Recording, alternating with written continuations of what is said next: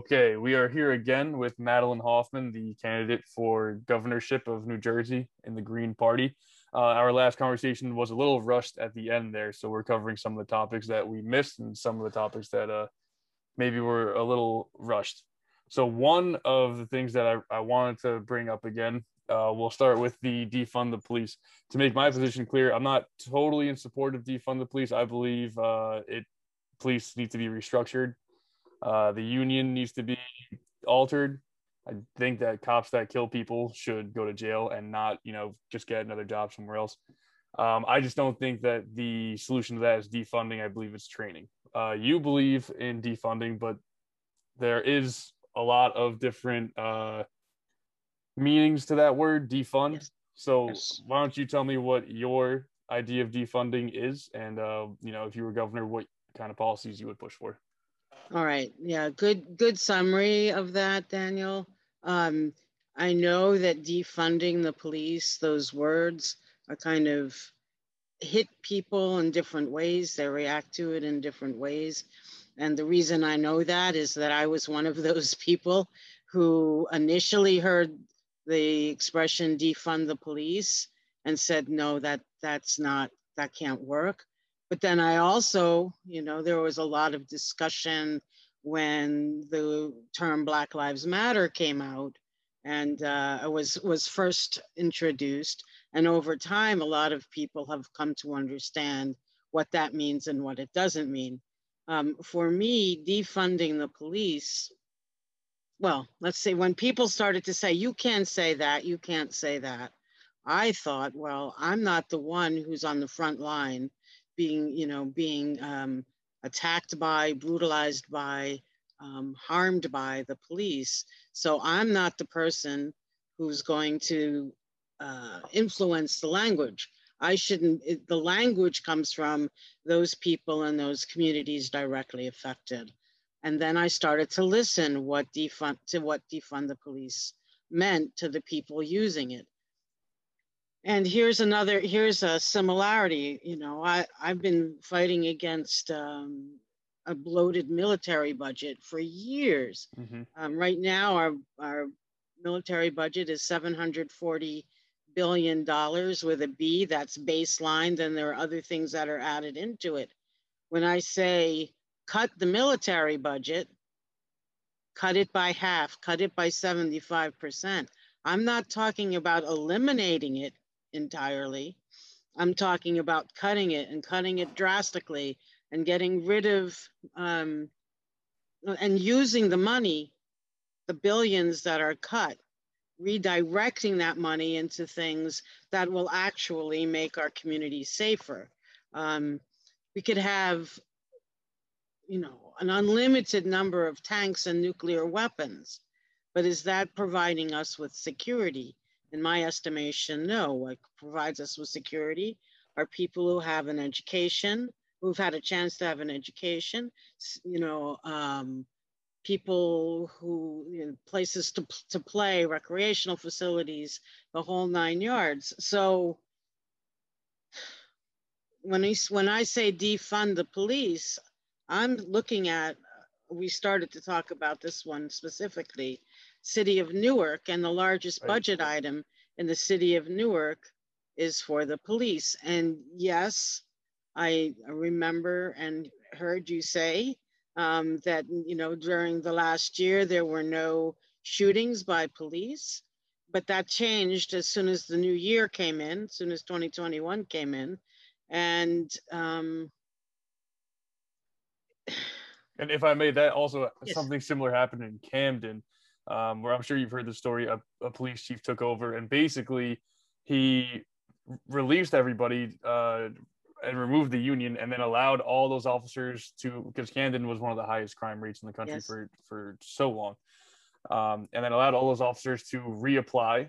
Um, and he mm-hmm. accepted mm-hmm. most of them. There were some that had a history of violence or racism that he did not allow, and then restructured the way that they do policing, which included more, you know, feet on the ground walking through the neighborhood, more communication, less arrest quotas and ticket quotas, and more just talking with the people. And the crime rate plummeted by 42%.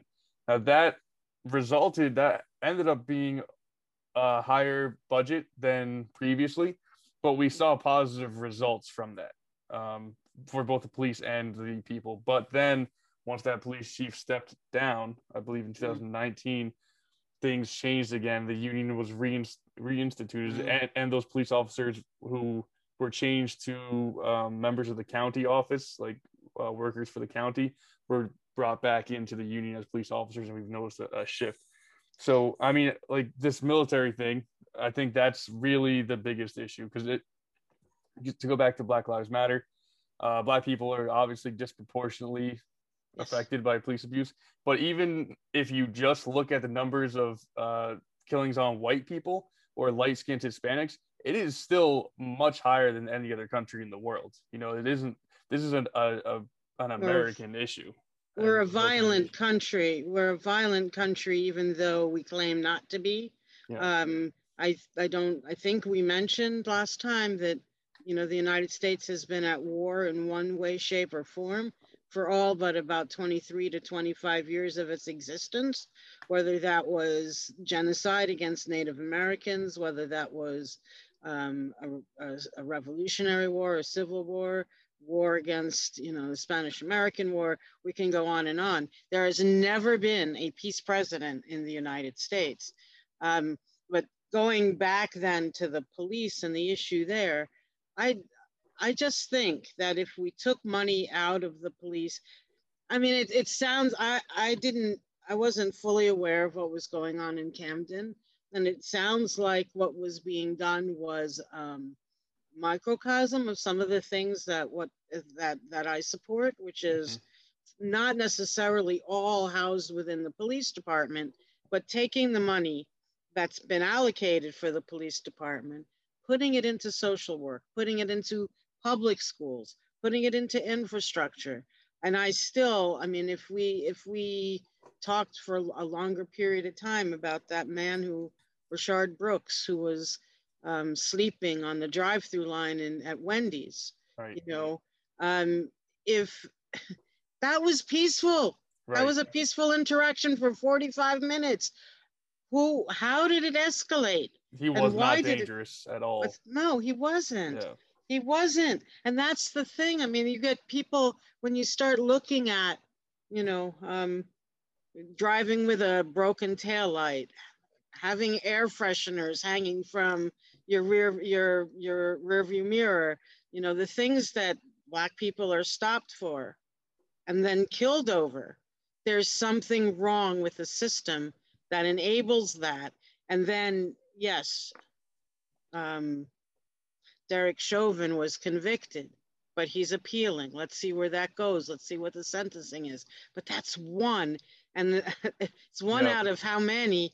And we had a nine-minute video that went viral um, that that enabled so many people to see what happened. And the crowds and people from the community came in to try to try to intervene in that situation. So for me, it's a systemic issue as much as it is simply a police issue. And it's not about abolishing the police entirely, although I was thinking about this all weekend. Some people who support my candidacy would say, yes, it is. It is about abolishing the, the police entirely. And I was thinking, well, I guess, you know, I, I fall a little bit short in that one. But I do think that as a society, we need to take more we take a different kind of look at how we keep the peace.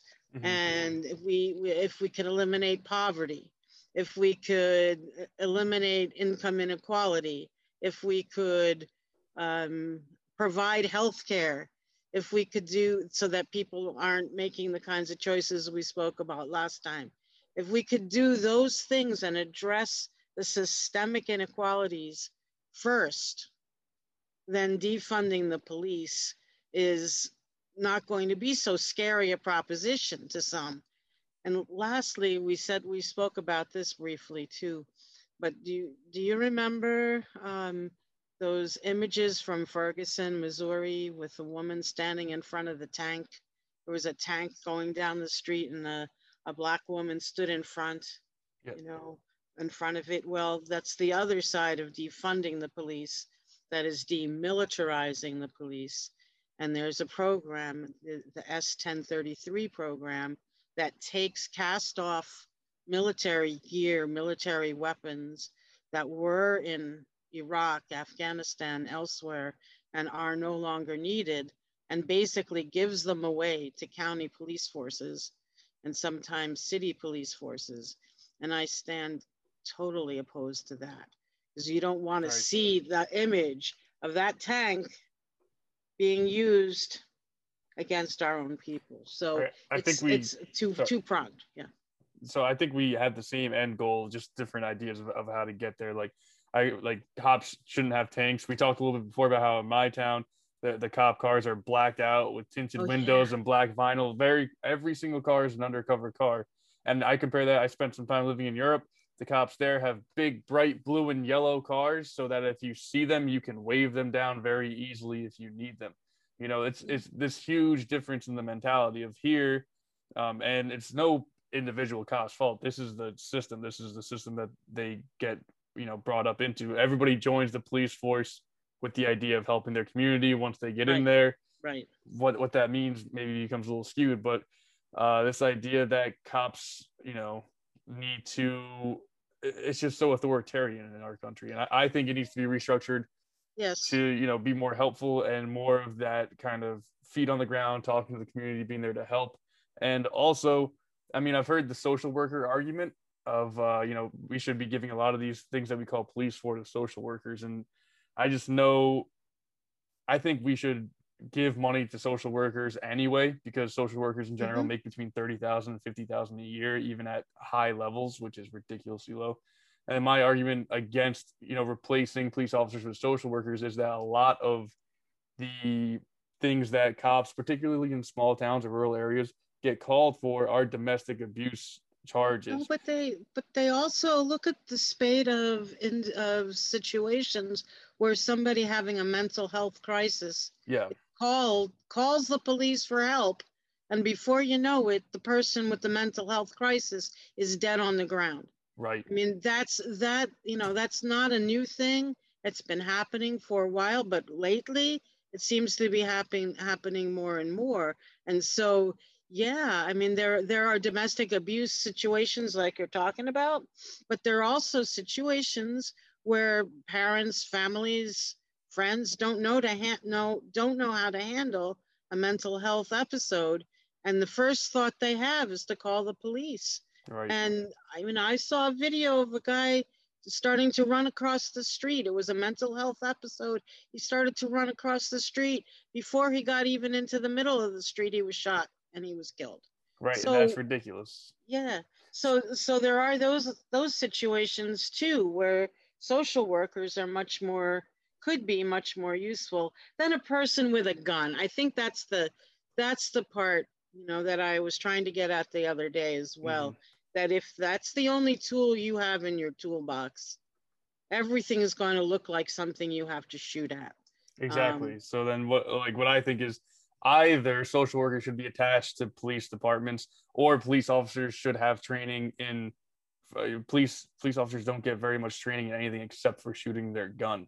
Uh, they should be trained in social work, in de-escalation, in all of those things. If they're if they're going to be the ones to get called, then they need to have that skill set or have an attached uh, social worker who is skilled in that. Yeah, I think, I, or something. It's it's a difficult problem, of course, but the we both agree the solution isn't shooting people, right? No, I think both cops I, would agree with that. Yeah, and I, I would opt for the social worker uh, standalone. Because mm-hmm. people who are social workers train and train and train. And I know in, in Jersey City, for example, there was de escalation money given to Jersey City for the police department for the express purpose of trying to calm some of these situations down. And it didn't work. Mm. I mean, maybe these are, maybe this is generational, maybe it has to you know, if you've been on the police force for X amount of time, it's hard to retrain and rethink and recondition. Um, but you know, there are systemic problems that you mentioned as well that need to be addressed. A lot of it falls on the chief of police or the leaders of the police stations in each uh, region too. It's just, it's such a fractured problem that you know what works in Camden maybe wouldn't work in you know the Bronx. It's it's such a it's based on each community. You know, it's it's difficult. And there are years and years of distrust of the police. Yes. That come about from the the, the slave slave days, slavery days days, excuse me, um, where police were designed to uh, go after you know those who were enslaved who were running free. Mm-hmm. Um, it has a long, deep history um, uh, the way that that that uh, the police forces are used, and so there needs to be uh, at least an overhaul. you know, I think you and I disagree as to how much of an overhaul is needed. Um, yeah, but the end goal, like, we don't need grenade launchers, tanks. We don't need people no. getting shot in the street. No. I think we agree on pretty much uh, everything as far as the end result goes. Yes. And um, I, I would also argue that I think cops should only work in places where they live. Um, that's uh, yeah. That, I know that's like a lot of people don't think of it that way, but if you live in a community and you're a cop there, people know who you are and you know who those people are, and that's what you're supposed to do. You're you're supposed to be uh, protecting and serving your community, the people that you care about, the people that you love, and they're and, supposed to be able to trust you. Yeah, and the the lack of trust is it's widening. It's not narrowing and mm-hmm. that's why these kinds of measures you know why i advocate for the measures that i that that i um, that i'm speaking out about um, but it's a long long long history there's a long history and it's going to be a long period of time to get where we need to go but we can't do it by just throwing more money at it um, you know we, that's that's you know my bottom line right and then uh, you talked about decriminalizing all drugs. Before we get into that, uh, this ties into the police because we recently in New Jersey decriminalized nice. pot, which is great. Originally, when that bill was originally written, the tax revenue from all marijuana sales was supposed to go to, I believe, public schools and roads, I think. And last minute, literally the day or two before we voted, um, they changed it so that the tax revenue would go directly towards police uh, departments. Um, and police departments are the ones that have been putting people in jail for buying and selling pot, and those people are still in jail. Well, meanwhile, I can you know step out of my front yard and smoke a joint right now if I want to, and no one can say anything. Um, so, what are your thoughts on all yeah. of that? The fact that we still have people in prison for this plant, yes. and the fact that the tax revenue is going to the cops that put them there wrong, wrong, wrong, and wrong. I mean, the idea behind decriminalizing, you know, drugs is to get some of the profit motive out of it.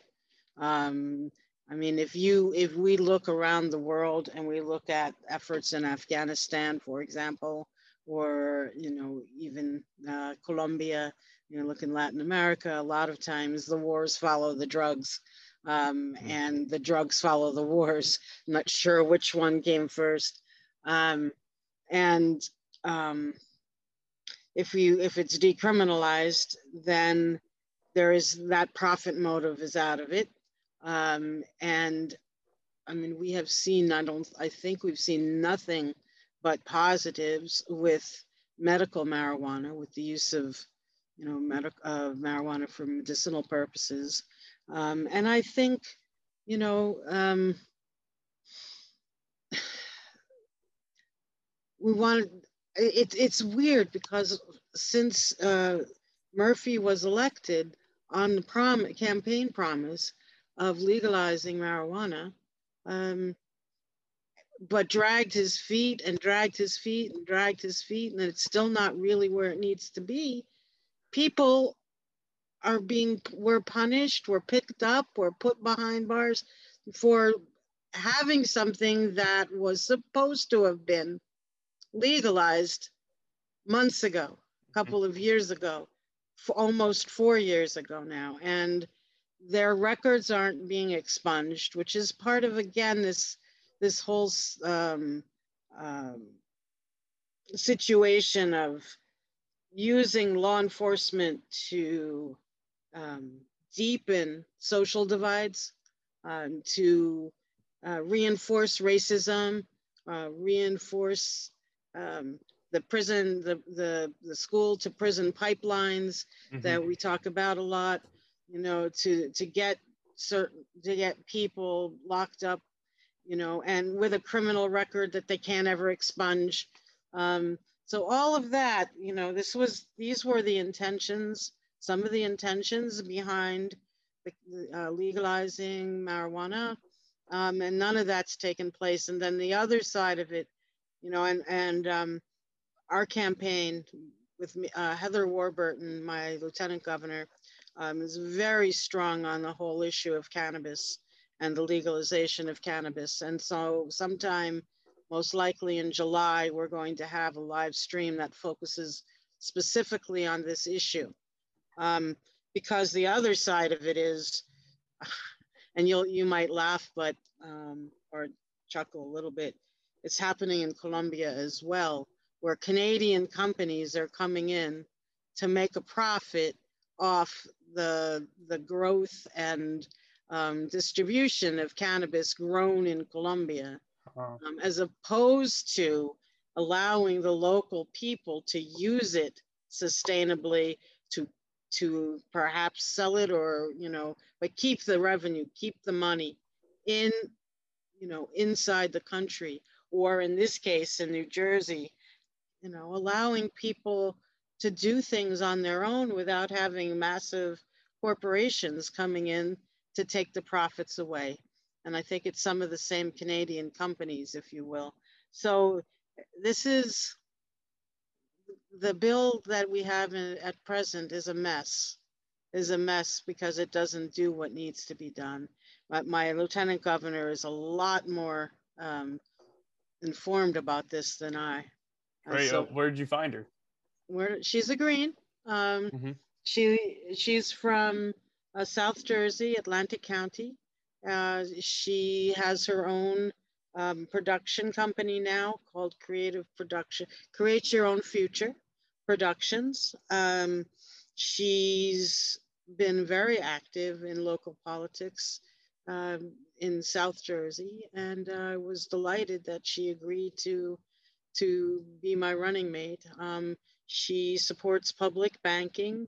She's um, really concerned about the climate crisis, mm-hmm. um, and not only for those communities along the shoreline, um, but the flooding is is inching its way into um, the middle of the state, not only at the um, along the shoreline, and her work on cannabis uh, LGBTQIA plus, standing up for equal rights for everyone.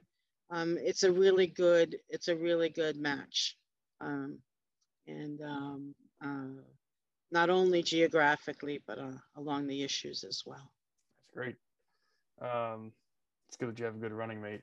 Yes. What about, uh, we, we'll go back to the decriminalization issue. Um, well, actually, I want to jump to the ice issue. Uh, we okay. talked a little bit about this. Uh, I don't think we really got into any detail about it.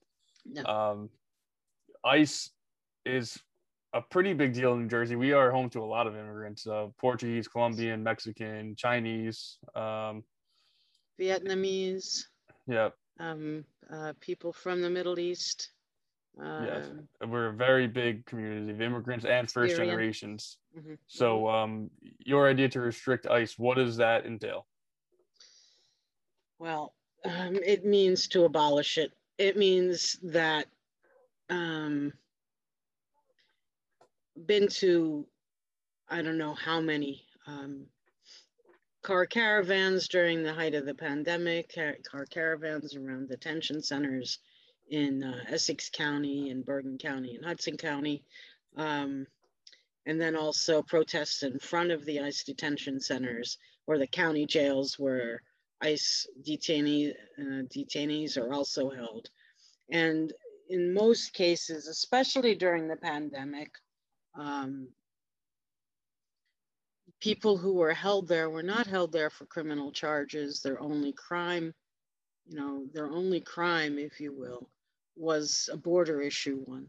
Mm-hmm. Um, and during the height of the pandemic, they were in close quarters without necessary um, uh, without the necessary personal protective equipment, without the ability to be six feet apart, uh, with you know not even aware in some cases if people they were sharing a cell with had COVID or not. I I specifically went with a with a friend um, from Colombia. We went to interview one person who was held in the Bergen County Jail, and he didn't know from from day to day if he uh, had been sharing a cell with someone with COVID because people were that they were being transferred right and left um, without warning, and were, it it just didn't seem to be respectful of the rights of anyone inside, especially since you know their whatever um, immigration violation they had committed was not should not be a death sentence should not be one where you know they were exposed to corona to coronavirus mm-hmm. and with the with the possibility of of dying from it and there were I, there have been multiple deaths in um, under ice detention um, how many were due to coronavirus i can't be sure uh, and then there were multiple hunger strikes that took place over the last, I guess, since January primarily, um, and December before that, because people were being held in conditions that were inhumane. Mm-hmm. Um, and so I've been a part of the Abolish ICE movement for quite some time. Um, once again, we're talking about a situation where, okay, you know, you either you can you can believe in no borders which i do i believe in no borders i believe that no human you know you how can you be illegal and the the mantra of the uh, abolish ice group is hey you know part of like half of the united states was once mexican and the united states took it mm-hmm. so we're, we're arguing over who owns the land um, when you really want to get into Latin uh, politics of the Americas, we're, we're all one America. We should be. And well, here's uh, here's an interesting yeah. thing. Uh, about two thirds of our immigrants actually come from Asia, but almost all of the detainees in ICE are uh, of Latin descent. And I don't think all Asians are coming here legally. You know, that's not no so what is what is going on there is there some sort of racial discrimination or is this something strictly political is it uh, uh what is good, that big difference it's a good question and i i would i would venture to say a lot of it occurs as a result of us intervention in the uh, politics of these of these countries so for example right. you know there are syrian refugees coming here um, and, you know, we all know what's going on in Syria, and we know, maybe not all know, that the United States is deeply involved in, in some of that intervention paying other countries, people from other countries to be part of it. So I, I remember giving a speech at the, the Newton Green in, in Republican uh, Sussex County, mm-hmm. you know, saying, "Hey, we can't have it both ways. We we want we we want to um, in, to add to or foment the fighting in Syria."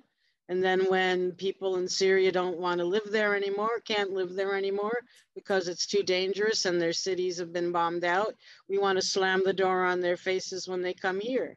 Um, I can make this, we can make similar arguments for Hondurans, Nicaraguans, El Salvadorians, Colombians, Venezuelans, yep. Mexicans, every, Brazilians, almost Brazil- all of South America. We yeah, have you know, our hand in. Yes.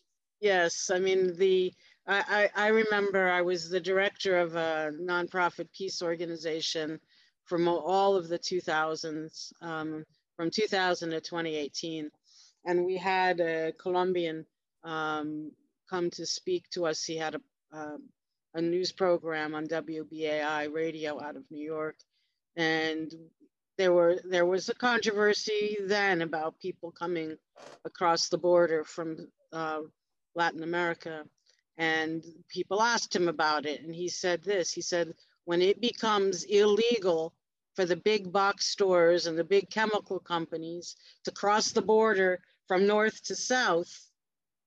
and take away jobs and start you know disrupting local lives when that becomes illegal i'll talk about how it's it should be illegal for people to cross back the other way right. um, and, and, that to me was a, a, very compelling argument and we can also use venezuela as a very good example because uh, i spent some time in colombia a few years ago and there was a lot of venezuelan immigrants there um, who were homeless, They got chased out of their homes, and we had a bunch of Venezuelans trying to get into America recently. Uh, they were referred to as hordes and caravans and all this, but uh, a lot of people don't realize that we turned Venezuela into the place that it is today. We are putting sanctions on them and not allowing them to import food.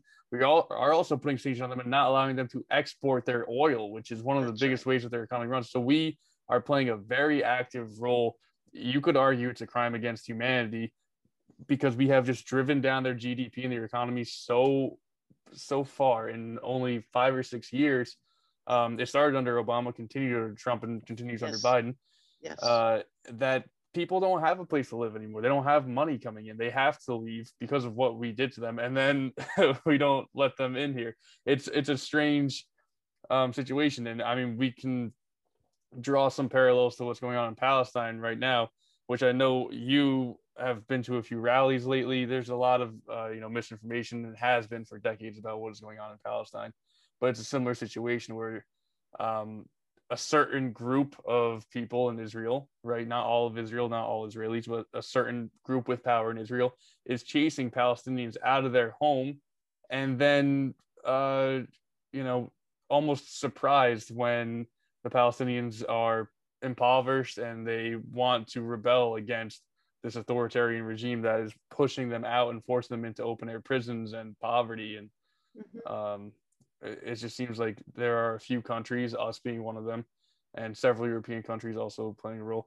where we chase people away we ruin their lives and then when they look for a better life we no no yeah.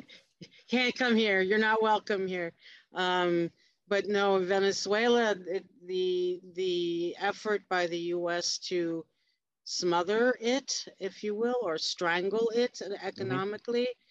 Um, began as soon as Hugo Chavez won the presidency the first time. So that's 2002. There was there was that failed coup. It was so right. remember one day right. coup in Venezuela. Next day, oops. No, the, the people the people pushed back. No, that that's not correct. There was no coup well, the United States has been attempting to unseat either Hugo Chavez or now Nicolas Maduro um, since 2002. And I saw today um, that um, Juan Guaido, our uh, chosen yes, our the leader of Venezuela, as as we say it, who has absolutely no, well, I shouldn't say absolutely no, but he's got a very minuscule base, political base in Venezuela. He's been empowered to do what he what he can do to unseat Maduro. I mean, it to me, um, as somebody who's been watching U.S. imperialism for um, too long, uh, this was the most blatant uh, example in my in my experience. Um, instead of you know CIA undercover or covert, we just all plucked somebody out of midair and said, "You're now the leader." Um, mm-hmm. Unfortunately, a lot of people's lives are affected by what seems to be, you know, an absolute absurd way of conducting internal uh, international affairs. A lot of people are affected. I was in Venezuela. Uh, in 2019, uh, prior to the pandemic. Was only there for four or five days, but we talked to people who gave us quite the history of the U.S. sanctions that you mentioned. Um, but at the and at the same time, people of Venezuela know exactly who's doing that, what the United States is doing. It's not like the US is doing this and nobody knows. Um, and that, the people that I met then, that was a couple of years ago now, prior to um, the pandemic and the worsening of conditions during the pandemic, they are, the Venezuelans were determined then and they are determined now to stand up to US imperialism. Um, you know, they have an army that's never been used. Uh, well, it was used once back in the time of the Bolivarian Revolution, but it hasn't been used since. They don't want it to be used. They're not. They they're not a violent people. Mm-hmm. Um, but you know, the this just keeps going. The United States doesn't take no for an answer. Uh, when the United States wants to unseat someone who was elected by the people. So um, I think a lot of this, you know, this attention to the border issue, I don't think there's as much attention to the border issue in Canada. I don't think there's as much attention to the border issue if people come into New Jersey or New York. I think the place where there's all that attention is on the border between North and, and Central America. And I think that's for reasons that you were talking about earlier. There's, if you go back through history, um, the US attempts, well, first the Spanish, then than US Canadian attempts to exploit the resources of Latin America for its own ends. Um, and continue. I mean, just recently we we had a coup in Bolivia to get uh, lithium. Yes. You know, if it's not oil, it's gold. If it's not gold, it's lithium. It's it's always something, or just power in the region. Um, I can't even count the amount of times we have overthrown someone in South America who was democratically elected right. and replace them with someone who was better for our interests. And we've done it. We've done it in the Middle East a million times. Yes, um, in Iran, for example, exactly.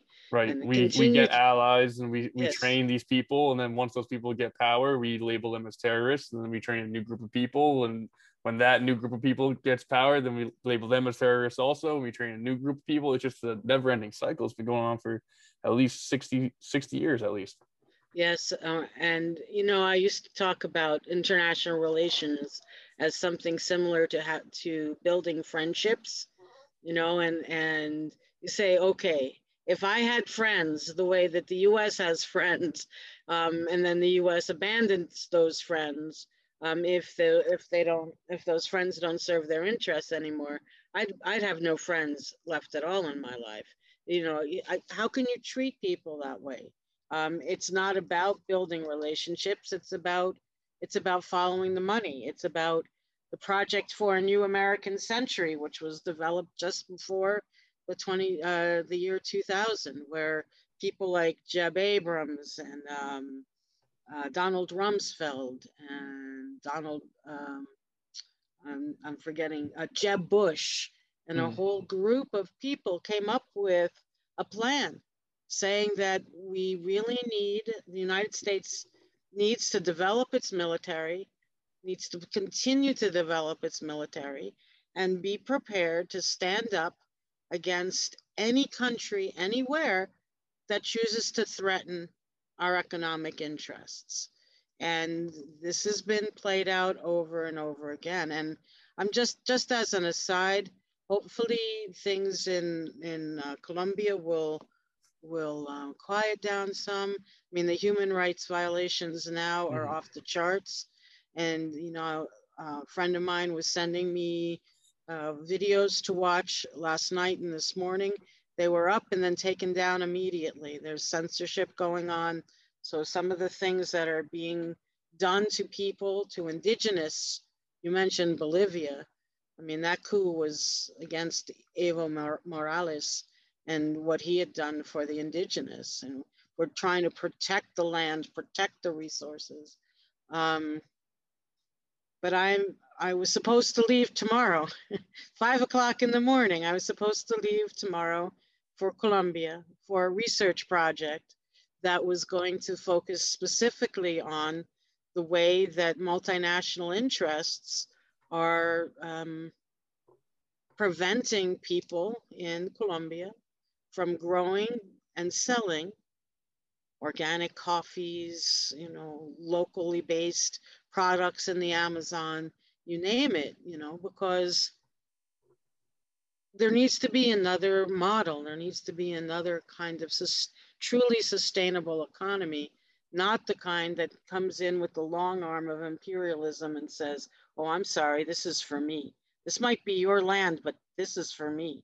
Right. Um, and, you know, I think uh, having a global economy isn't always bad, but uh, the no. fact that our corporations who are have no ethical backing whatsoever they are the ones that control a lot of the global economy. And if they are harming the environment or the people of a faraway country, they don't really care. Whereas if you look at countries whose GDP is more isolated, um, you know, where the, their food comes from, like I'll, I'll use Portugal as an example. Uh, most of the food in Portugal either comes from Portugal or the next door neighbor, Spain. Um, all the meat is usually all the meat that you buy in the market is generally butchered and killed in that town or in that state mm-hmm. you know and everything is much more locally grown they're not a wealthy country by any means but their economy isn't so caught up with a few billionaires making a bunch of money their economy is well what can how can we get what we want? And also like keep our country beautiful keep our people happy keep things running relatively smoothly. And if if you're business goes far away to places where you don't care what the effects of you know your lack of ethics do to people or, or does to the environment uh, that's when we see you know one third of the amazon getting burned down to the ground or colombia is yes. not making a profit off of their own resources yes no you're you're you're absolutely right and um you know there's a book i i, I don't know if you've read it or heard of it. You probably have. Um, Eduardo Galeano's book, Open Veins of Latin America. Mm. No, I haven't read that. Okay, so Hugo Chavez came to the United States when Obama was president, I think, or maybe not. Maybe it was Bush. I don't remember it specifically, but he brought a gift, and the gift he brought was the book, Open Veins of Latin America by Eduardo Galeano and I've read the beginning several times.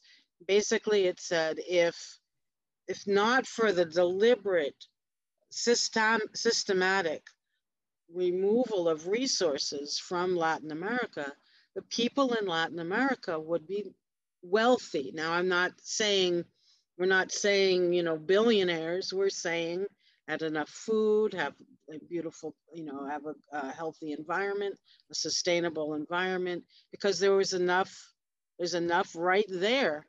Um, just as you're describing with Portugal and Spain, there's enough right there to sustain people. But it was when you start looking at this as an extraction industry and taking, you take the money and the responsibility and accountability for that, take that out of the country. That's when you run into these major problems. And I still believe this. I don't know um, what you think, but I believe most people leave their country to come to another country as refugees or immigrants, not because they want to, but because they can't survive where they are.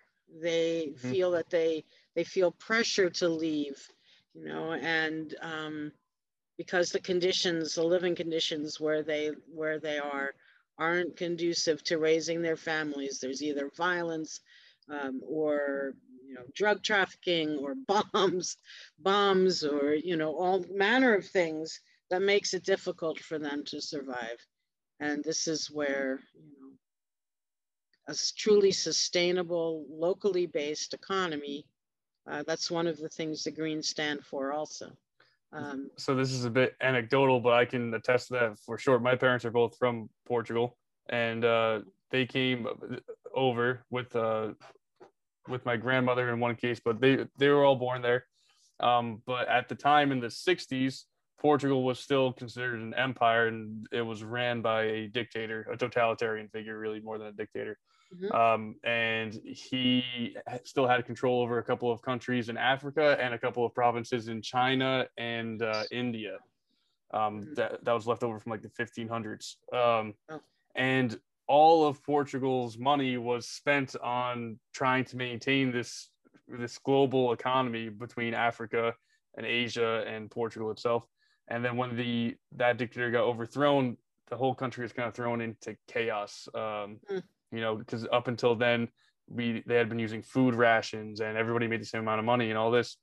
Um, and immediately after the, the country was thrown into chaos, the economy was terrible. You could only get to fourth grade. After fourth grade, you were considered educated. Um, and my parents left there because a uh, their parents were afraid of what was going to happen because there was a lot of political turmoil, and b there was just no money to be had. Uh, now it's 50 years later, uh, just about 50 years later, things are much better. Uh, you know, Portugal people there are doing great. We talked about that local economy um, right. still has a close relationship with the African nations of Angola and Mozambique, which were previously part of the empire. Um, lots of open immigration, open trading, and all that. But the reason that I'm here, the reason I was born here, the reason my parents came here is was out of fear of what could happen in that tumultuous time. And I think that's the same for most immigrants. Yeah. Yeah. Yeah, you know, you don't pick up you don't pick up your roots and your family and you know part company with things that you've known all your life if things are working out there for you. Um, yeah.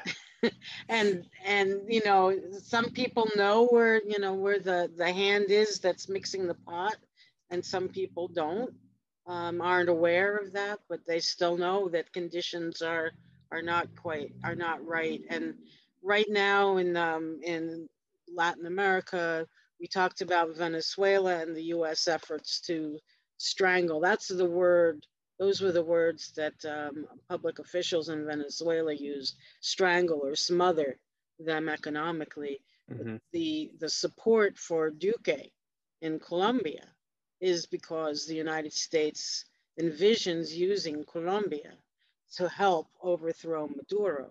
So it's it's all that geo I hate this word, but it fits geopolitics of the region and if you if you're if you're with us, if you if you're following the US agenda, doesn't matter how brutal you are, you're following the US agenda. If mm-hmm. you're not with us, like Noriega, remember him, you know, followed the United States agenda, then he split. That's it. Goodbye. Um, you know, this is not this is not my vision of a peaceful and sustainable world. Um, and I don't know, yesterday I was at a pro Palestinian rally uh, in Parsippany, and I, I mention it because usually I get invited to events like this as an activist. I've been a peace activist uh, officially for 20 years, but a peace activist for longer. And I'm not able to say I'm Madelyn Hoffman running for governor of New Jersey with the Green Party of New Jersey. But this time I was invited by a group um, who was the organizers were 16 uh, and they had were advised by some adults and uh, they asked they said what about having some politicians at this rally and the one adult whom i know very well she said there's only one politician that i would trust at the microphone and she meant me um, and so I got an invitation to speak as a candidate for governor as the Green Party of New Jersey. Um, and I was standing on a bench giving the speech, reading it off my phone because my printer doesn't work. And I had people, you know, somebody holding the mic, somebody starting chants. It was one of the most exhilarating experiences I've ever had. Um, you know, as combining activism and electoral politics together. Um, and this is why I do this is that was one of the reasons that I got into doing this. Um, running for office, I mean, as a green, because I feel that it it enhances, strengthens um, my activism. And you mentioned at the beginning of the show this whole idea that you know, the Greens are uh, that you you say you don't agree with, thankfully, um, that the Greens are out there taking votes away from this one. Oh and yes, one. yes, I want to Yes. talk about that. A lot of people talk Uh, about the splitting of the vote because we live in this Yes. bipartisan. Even though realist, like you know, there's a reason that you were the only person trusted in that speech, and that's because generally speaking, Republicans and Democrats are really the same, especially when it comes to foreign policy. More or Yes. less, I mean, Biden still has detention centers in Texas where people are dying and, and in cages. Um, we're still at war with like seven different countries. We're still supporting genocides and apartheids. Not much has changed from Trump to. Biden, other than you know Biden's more presentable than Trump. Trump, you know, and this is in no way me supporting anybody. I think they're both not very Yes. good to Yes. speak lightly. But so let's let's talk a little bit about that because uh, a lot of people voted for Biden. You know, and let me just say first, people, it's difficult to keep up with politics, especially in America where all politicians are lying and even the news media is misrepresenting information. And it's so easy for a person to fall into that ideology of this side is Republicans are good because they lower taxes, or Democrats are good because they are more lenient towards immigration, but because that's what they say on TV.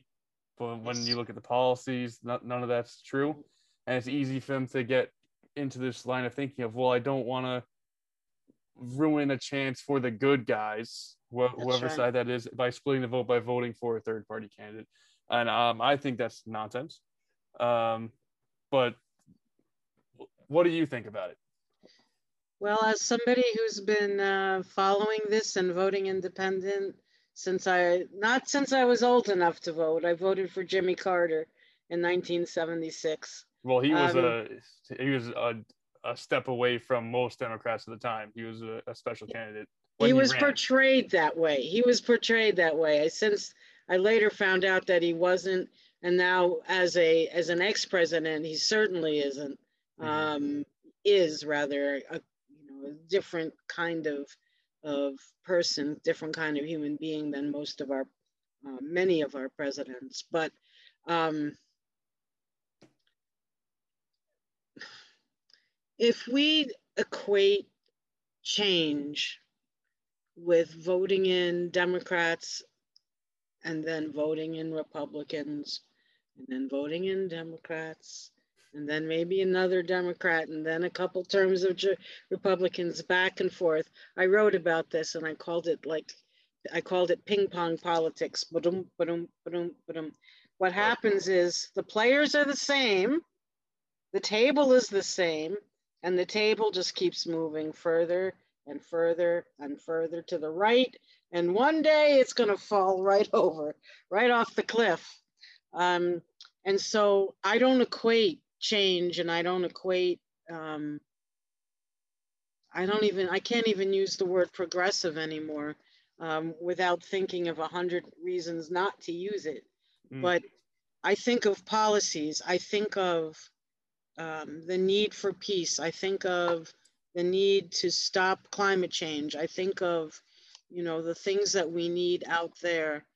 And I, I think of all the people who were out in front of the detention centers to, and calling for the abolition of ICE. I think of all the people who are calling for defunding the police because of the impact that policing has had on their communities. I think of all the people like now who are out in the streets saying free Palestine, put an end to the uh, Israeli occupation of Palestine. All the people in the streets of Colombia and here um, in solidarity with the people of Colombia who are getting shot at in the streets. And I think of running for office as a way of amplifying those people or those um, struggles, those movements, those people who are out in the streets trying to change something. And as those movements grow and as the Green Party grows in representing those or being standing side by side, not even representing, just being a part of that movement ourselves, um, then that's how change is going to happen.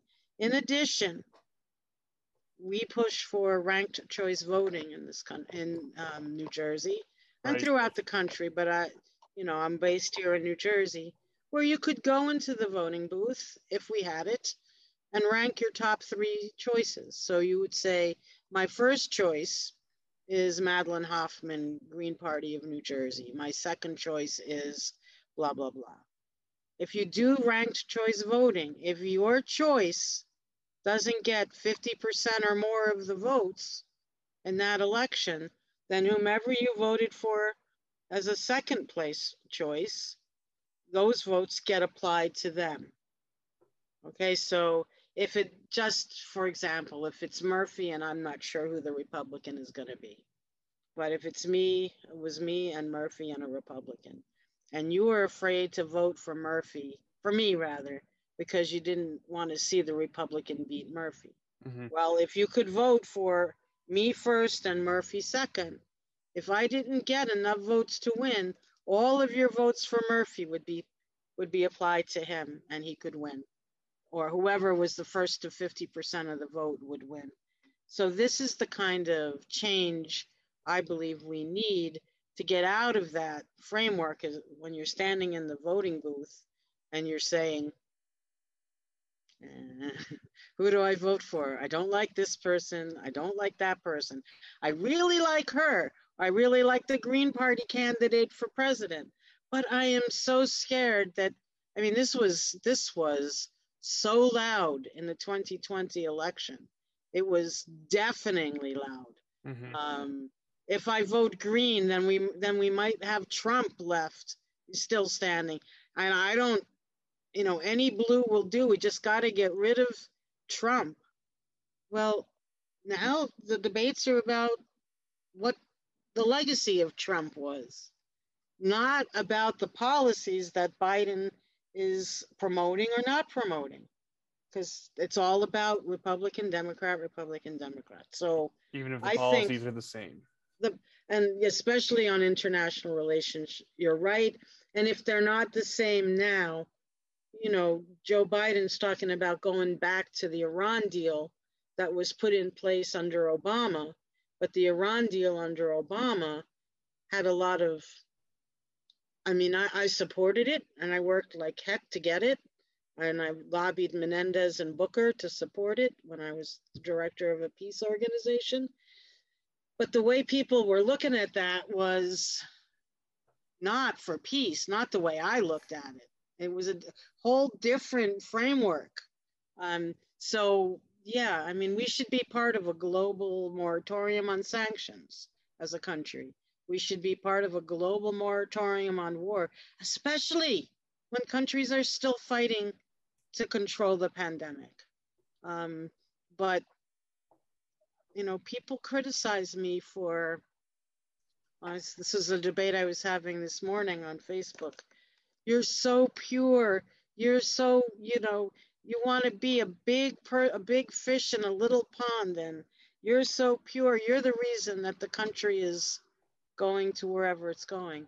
I don't think of it that way. I think of, you know, I still am an idealist. I still have a vision. I still have a hope that things can be a lot better than they are and I'm not going to settle. I'm not going to vote for Joe Biden when I fought all my life against war, and he supports. And he supports I've supported it. it for 50 years. Yeah, right. You know how how do you rationalize? He's not Trump. I'm sorry. How low do you go? How mm-hmm. far down can we go?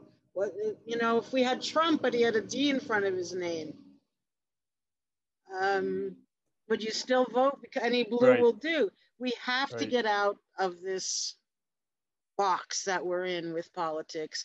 We have to reactivate the critical thinking brain, part of our brain so that we can look at policies and vote policies, not party, so we can move in the you know move to where we need to be.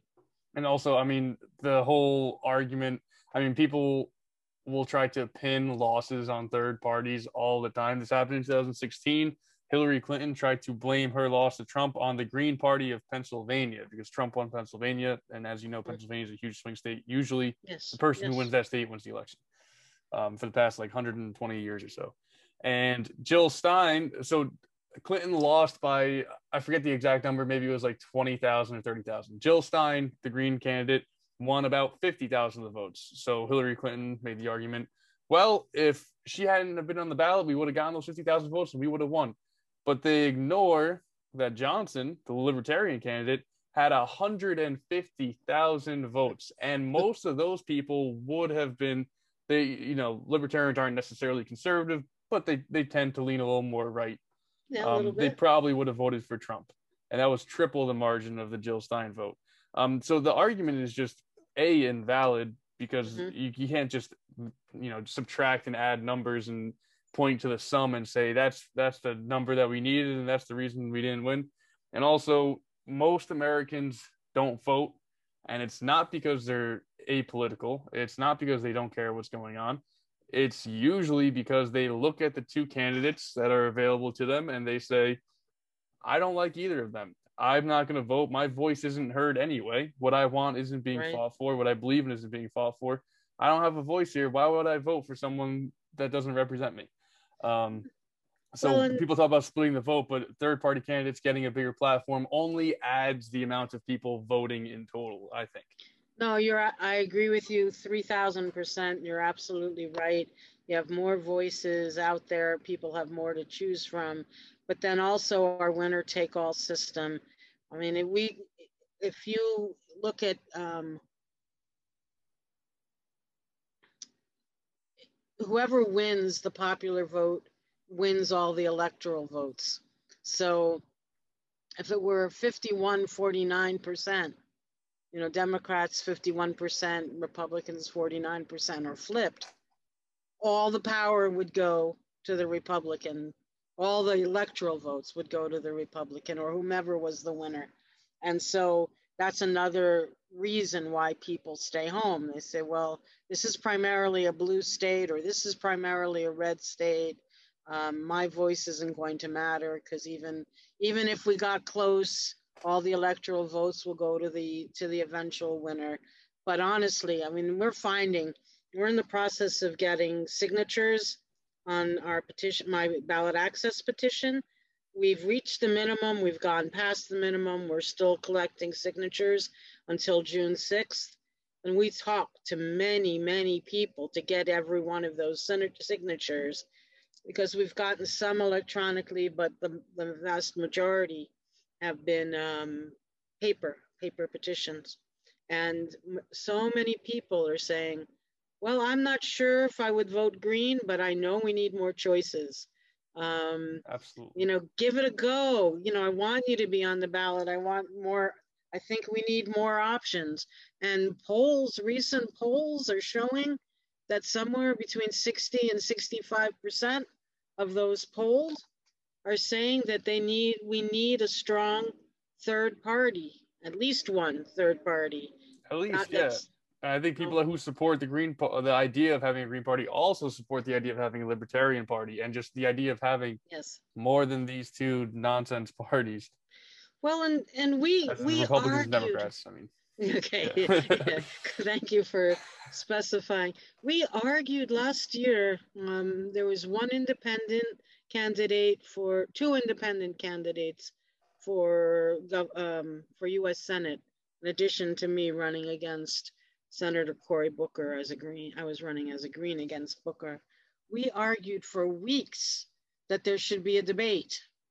And we argued for weeks that the debate should include all ballot qualified candidates.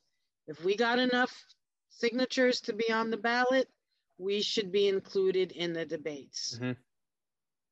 Nope. And why was happen. that? It's a good question because because we even appealed to the New Jersey Globe.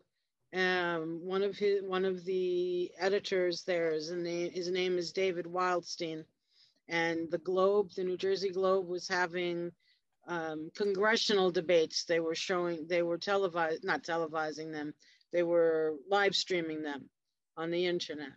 And we went to him and we asked if we could be included in a debate um, of all independent candidates and all candidates for US Senate.